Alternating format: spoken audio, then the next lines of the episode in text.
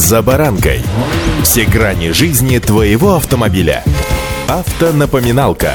Комментарии экспертов. Советы по обслуживанию автомобилей в программе «За баранкой».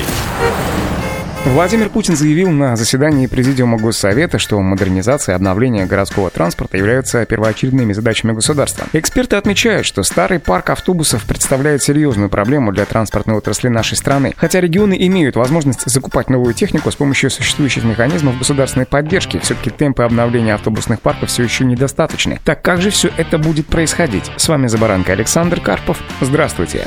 Автомобильные факты.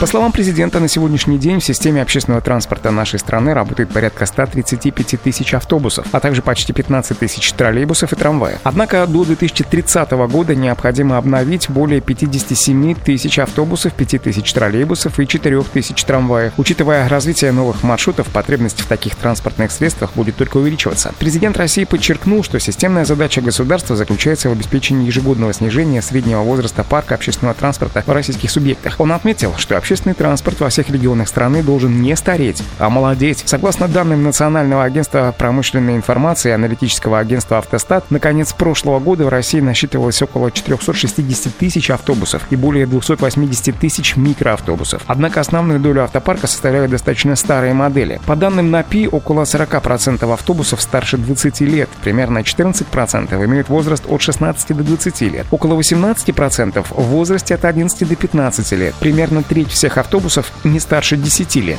Автомобильные факты.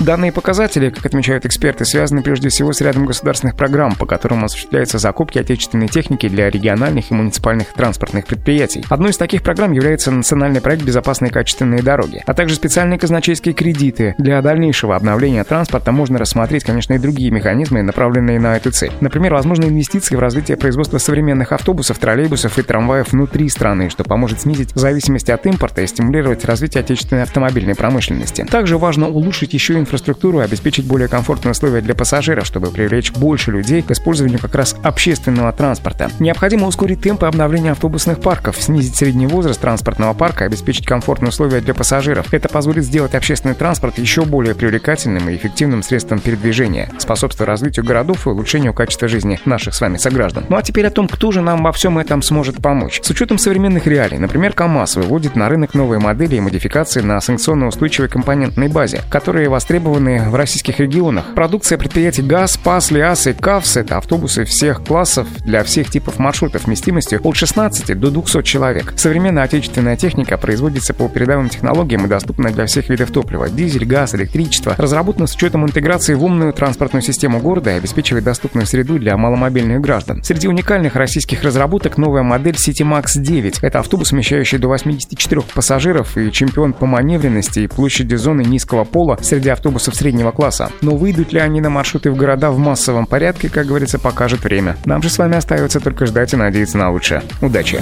За баранкой.